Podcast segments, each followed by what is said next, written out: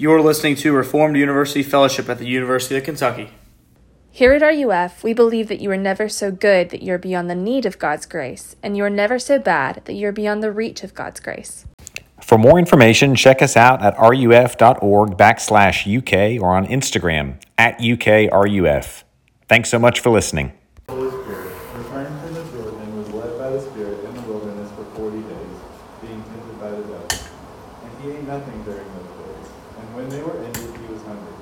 The devil said to him, If you are the Son of God, command the stone to become bread. And Jesus answered him, It is written, Man shall not live by bread alone. And the devil took him up, and showed him all the kingdoms of the world in a moment of time, and said to him, To you I will give all this authority and their glory, for it has been delivered to me, and I give it to whom I will. If you then will worship me, it will all be yours. And Jesus answered him, It is written, You shall worship the Lord your God, and him only shall you serve. And he took him to Jerusalem, and set him on the pinnacle of the temple, and said to him, If you are the Son of God, throw yourself down from me. For it is written, He will command His angels concerning you to guard you, and on their hands they will bear you up, lest you strike your foot against the stone. And Jesus answered him, It is said, You shall not put the Lord your God to the test. And when the devil had ended every temptation, he departed from him until an opportune time. And Jesus returned in the power of the Spirit to Galilee, and a report about him went out through all the surrounding country, and he taught in their synagogues, being glorified by all. And we really do mean it. Uh, we really believe here at RUF that there's uh, no one on this campus, on this planet, uh, that is uh, so bad that they're beyond the reach of God's grace. And there's no one so good uh, that doesn't need God's grace. And so, um, regardless of where you're coming from tonight, uh, we are really glad that you're here. When I was in college after my sophomore year, I worked at a summer camp, and uh, beforehand, I signed up that I'd be interested in being a lifeguard, and so I got to go early. I think the main reason I went is because they offered uh, paid training, and so got there. I'd never lifeguarded before, swam some, uh, and uh, day one, we kind of get our, our, itinerary for the week. We arrived a week early. I was thinking like, oh, this would be kind of fun, chill training. Uh, some of you may have done lifeguard training before. It's uh, it's not really that chill, especially if you're trying to combine it all into like four or five days. And I remember seeing it like we're going to be in the pool like all day and asking the guys like, "Are we really going to be like in the pool all day?" And he was like, "Yeah." He's like, "Did you not read your job description? Like, there's gonna be hundreds of kids in the pool, and you're there to like maintain order, and like you're gonna have to jump in this summer and like." Probably save some of them, and some of them probably won't want to be saved or don't think they need to be saved. And like, you, you've got to maintain order and you got to know what to do in the case of emergency. Like, of course we're to train hard. Uh, and I was like, yeah, I, I guess I, I probably should have known that. This is a hard job and requires a lot of training. Um,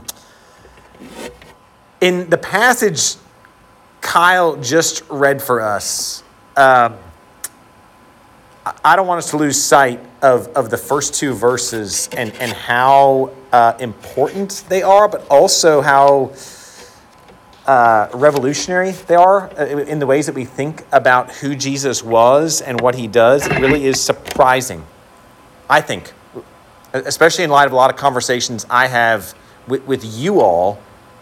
I think it's easy to forget Jesus was tempted. Jesus, uh, as we'll read in, in, a moment from Hebrews 4, has been tempted in every way like us, uh, yet without sin.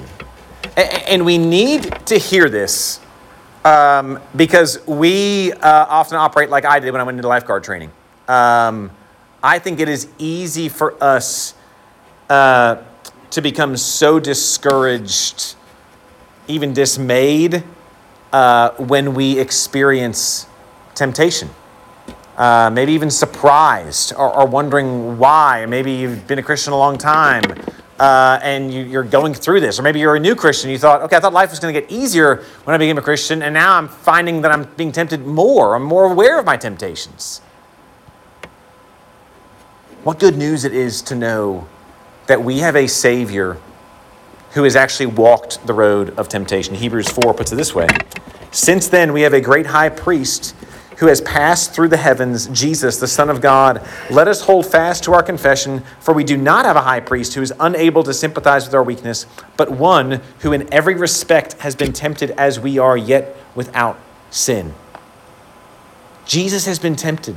The, the God who saves you is also the God who has entered into a world full of temptation. There are versions of Christianity out there, wh- whether you've seen them on social media or maybe they're just in your head or maybe you've uh, been in a church that kind of promotes this idea that if you kind of do things right in the Christian life, uh, do what the Bible says, you know, show up to church, kind of do all the right things and show up at the right places, then the Christian life should be kind of easy and, and happy. Um, the more you read the Bible, I think the greater you will see what a lie that is. And we looked at this last week. Jesus himself was born in the midst of a mess, in the midst of obscurity, uh, in the midst of humility. And, and, and, and his suffering doesn't stop there, it continues throughout his life. And we see that here in Luke 4. Uh, if you follow Jesus, you are not immune from temptation. In fact, you'll probably become more aware of it as your walk with Jesus progresses. Uh, we will face temptation in this life, and we will fail. And what you need to know tonight is that we have a Savior uh, who has walked that road and is actually so committed to redeeming his people uh, that he took on flesh and entered into temptation, yet without sin, that he might deliver us and that he might help us in the midst of temptation. So that's what we're going to look at tonight. We're, we're going to look at how Satan tempts us and how Jesus delivers us. Two things. Let me pray for us real quick. Father, uh, we come tonight, all of us come uh, being tempted in different ways, Lord. Uh, every moment we just sang, we, we just sang that we need you every hour. And Lord, we need you every hour because every hour we're tempted in different ways. Uh, Lord, and so our prayer tonight is that you would grant us hope in the midst of our temptation, hope that there is a way out, but also, Lord, help. We pray that we would also be helped in the midst of temptation. Father, guide us, mold us, and make us, and point us to Jesus tonight, we pray in Christ's name. Amen. Uh, so if you look at this passage, you see there's, there's kind of uh, what we'll kind of look at in a second is that, that, there's one common thread to all these temptations, but there's, there's kind of three different ways Jesus is tempted. Is tempted. You know, verse three, Satan comes to him after he's fasted for 40 days. Hey, why don't you just turn this rock into bread? T- turn the stone into bread. If you're the Son of God, turn the stone into bread.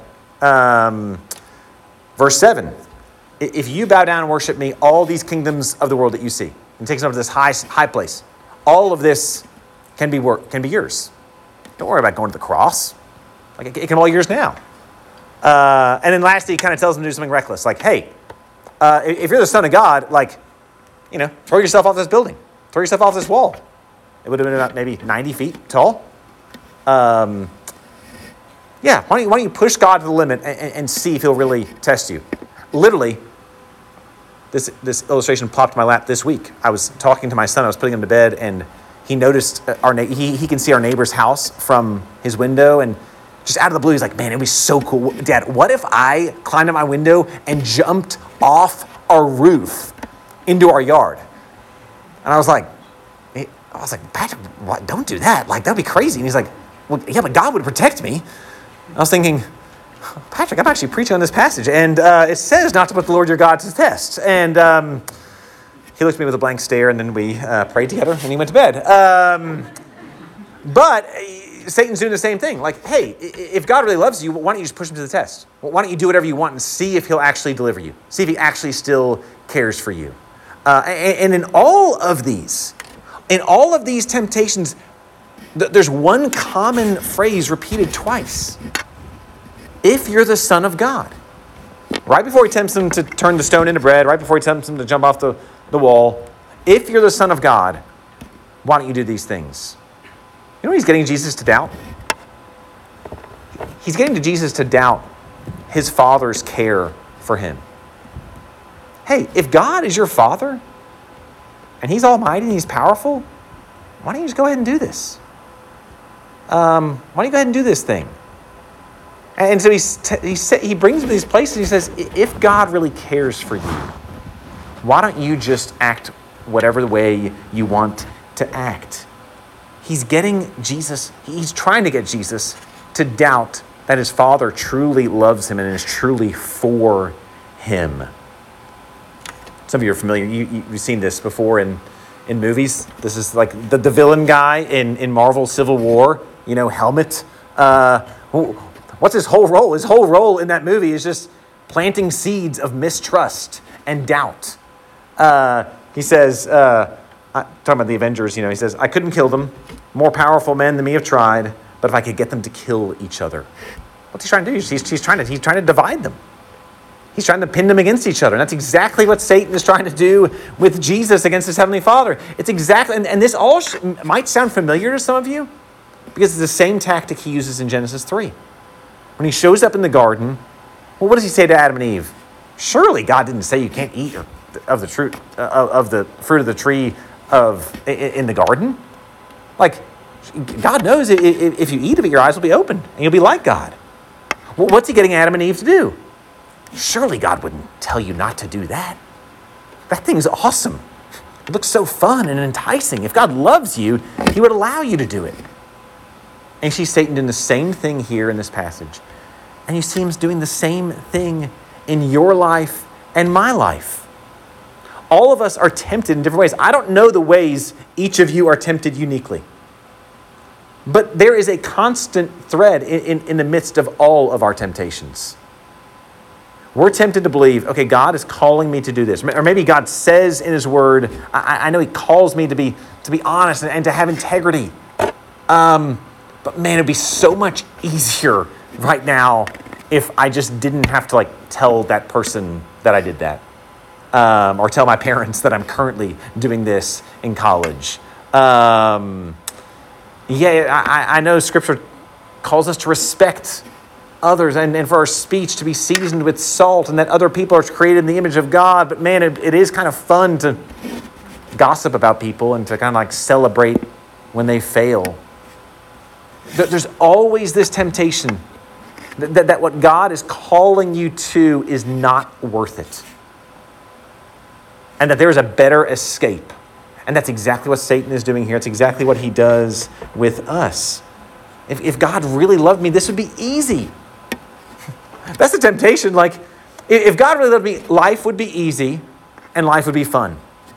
And so I'm just going to go with the thing that's easy and fun. That's the lie Satan wants us to believe. Um, we don't believe. We believe our situation's too hard. We believe there's a better way out. And Satan would love for us in that moment to trust ourselves and our wants and our desires over what God wants. There's this amazing scene in uh, Hunger Games. Y'all remember this? Uh, maybe. It's been like 11 years. Um, but you know, Katniss and Peeta grew up in the same district, District 12. Uh, she's poor, he's poor, but he's the son of a baker, and one day he sees her and he has mercy on her. He, he, he kind of throws her some bread. Uh, and then, of course, you fast forward however many years later, and they both get chosen for the Hunger Games.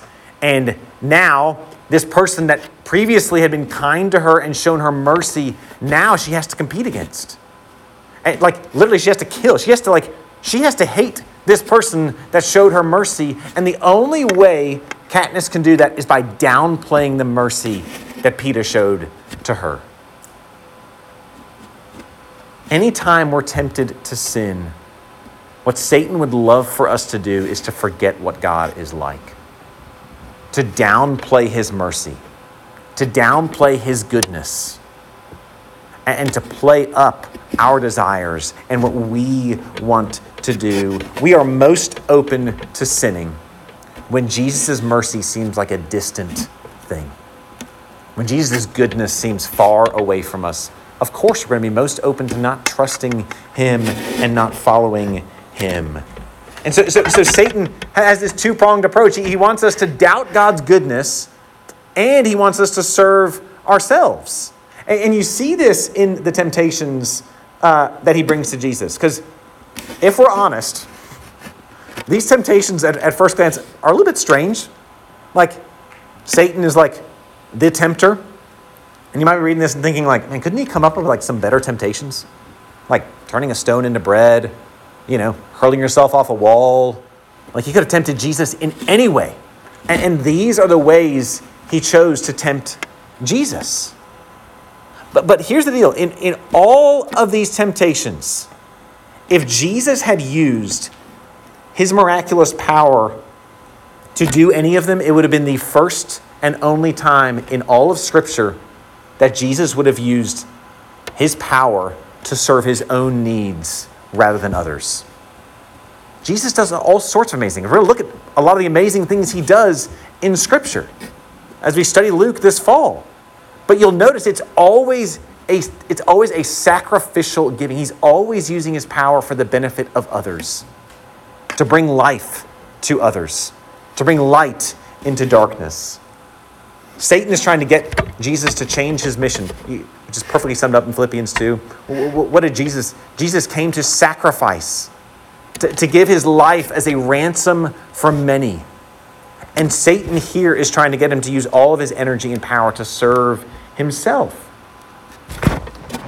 There was a fascinating study. It was released about seven years ago. There's an article in the Atlantic Monthly about it uh, from 2014. But uh, there's two psychologists in New York City, John Gottman and his wife Julie, and they they they studied uh, thousands of marriages uh, from the 1970s on, and they they divided these marriages into kind of two uh, two categories.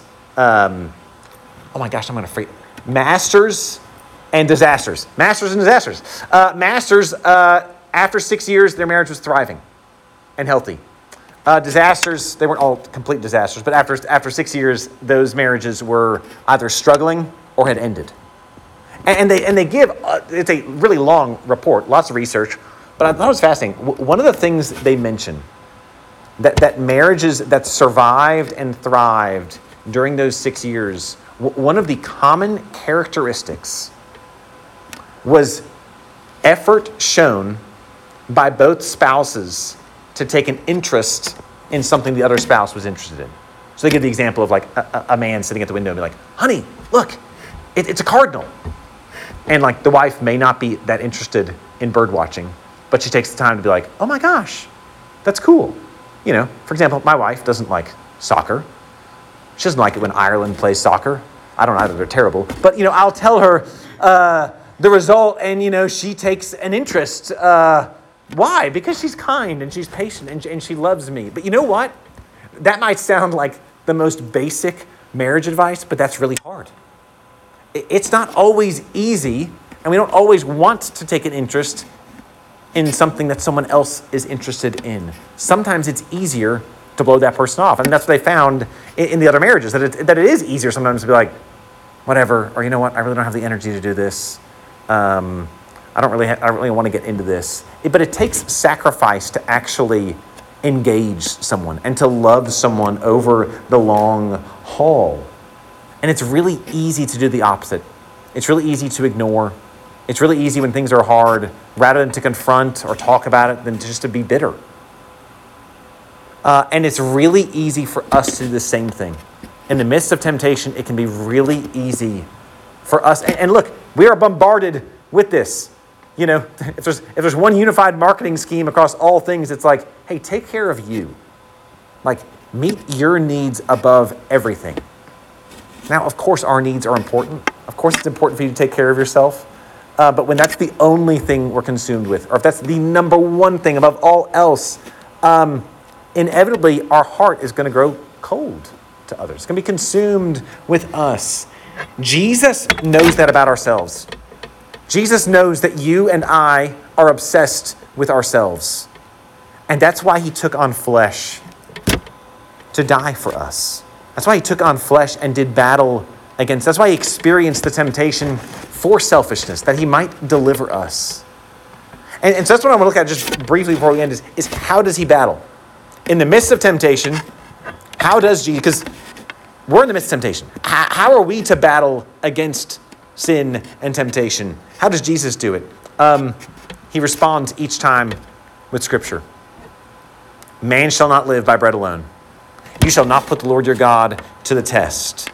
Uh, Satan even even quotes scripture. He quotes the Psalms when he tells Jesus to uh, jump off the ledge. He says, "Oh, your angels will command. You know, th- th- th- they'll command. They'll take care of you." Um, and Jesus responds, no, no, no, no, You shall not put the Lord your God to the test. Jesus is aware not just of like random snippets of a Bible verse, but aware of the whole story of God's faithfulness. And in the midst of temptation, you and I need to be reminded not only of what God uh, commands us to do and, and asks us not to do, we also need to be reminded of who God is. It can be so tempting in the midst of temptation to buy into the belief that God will not be faithful. Like, like if I continue to trust Him and to follow Him, this is going to be hard, and, and, and, and, and, and, our, and we're tempted to believe He won't be faithful. We're tempted to believe it would be so much easier for you to do things my way. Uh, I've known a number of people over the years who have left the Christian faith. And, and most of them if not all of them, it's not been because of like an intellectual thing. More often than not, it is because, you know what? Like following Jesus is just really hard. And, and I kind of want to do what I want to do. Of course, we can use all sorts of flowery language to do that, but at the end of the day, that's so often the thing that is driving people. And Jesus has come to do battle against that temptation and he does so by reminding you and me of who God is. It's interesting. Over and over in the, New, in the Old Testament, one of the most repeated things said about God. God says that about himself sometimes. Sometimes uh, others, like the Psalms, quote God and remind us of this. One of the most common phrases we are told about God is this I am the Lord your God who brought you out of the house of Egypt, out of the house of slavery. That's one of the most common descriptors of who God is throughout the Old Testament. Over 80 times. Over 80 times, that's how God either describes himself or is described. Why? A, a lot of the, the Old Testament books are written to the same people. Like, it's not like the author is like reintroducing God. Like, oh, by the way, we're going to talk about God now. And this is, I don't know if you remember, but this is who God is. This is what he's done. Um, they didn't need to be reintroduced to God. They need to be reminded of who God is and what he's about. He is a God that rescues and redeems people. That's who he is. In fact, that's what he, that's, those are the words spoken right before he gives the Ten Commandments. Before he, before he tells the Israelites to do anything, he tells them who he is and what he has done for them. Therefore, we live in light of that. And that's the invitation of this passage as well, is to live in light of who God is and what he has done. Some of you have heard me tell this story before, but my, uh, my in laws live, they used to live next door to a guy who was an engineer at Lexmark, and he had this prototype printer like 10 years ago, and he was like, hey, this is one of our like best laser printers, and I designed this whole thing. This is a prototype. You can't buy it in a store, but I need, to, I need people to test it. Um, and so I'm going to give it to you, and I want you to let me know, like, if you have trouble, do not try and fix it yourself. Don't look up on the internet how to fix it. Like, you're going to have to come to me. I'm, the, I'm literally the only person that you can come to that will know how to deal with this. What we are told over and over in Scripture is that God has made you, and He knows you, and He knows what is best for you. And on top of that, He loves you and, and, he cares for you. And so, what he calls you to, and what he calls me to, is done out of love. He loves you, and he calls us to follow because he loves you. Um, I mentioned earlier, I like soccer. I grew up playing soccer. Um, the, the best. The best coaches I had were the ones that would not only tell us to run a bunch of laps, but would actually run the laps with us. The coaches we disliked the most were just like, go do this. I'm going to sit here in my fold out chair and I'm going to watch you all suffer. But the, the best ones were the ones that said, hey, this is what I want you to do, and I'm going to show you how to do it. I'm, I'm going to lead you into this. And Jesus does the exact same thing here. Jesus will say, flee from temptation. But, but, but even in that, he's not telling us to do anything that he has not done himself. Jesus takes on flesh and dwells among a people who are sinful and it's amazing how many parallels there are between this passage and the Old Testament. Whereas Adam and Eve in the garden met Satan and failed, Jesus succeeds. Jesus resists temptation. Jesus spends 40 days in the wilderness. Israel spent 40 years in the wilderness and failed over and over again. And whereas they failed, Jesus, in our place, resists temptation, quotes scripture back to Satan, and lives a sinless life. Jesus perfectly resists temptation and then suffers in our place. He perfectly resists temptation and then suffers the punishment for our failure to resist temptation, for the ways we fall into temptation. Many of you, hopefully, have watched the Planet Earth series. Um, I think there's been a number of editions of it now, but um, I love it. It's on Netflix. If you haven't watched it, we'll have a RUF Planet Earth night where we just sit and listen to David Attenborough tell us about nature, and it's amazing. But there's this, uh, in the jungle episode, they describe this fungus that spreads everywhere and kills all the animals it attaches itself to. And, and so they have this episode where, where the fungus attaches itself to an ant. This is unbelievable. And when the fungus attaches itself to the ant, it infiltrates it, and the ant, like literally, its brain stops functioning, and it goes and it climbs to a top of a tree, and the, the fungus grows inside of it to where the, the ant actually, like, literally kind of explodes and dies.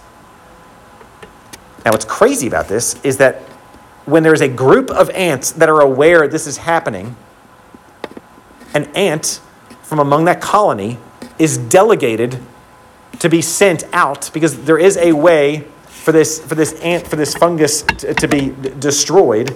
Um, and so, what will happen is uh, eventually they have to send out an ant, and the uninfected ant can remove the infected ant from the community so that the community will not be destroyed.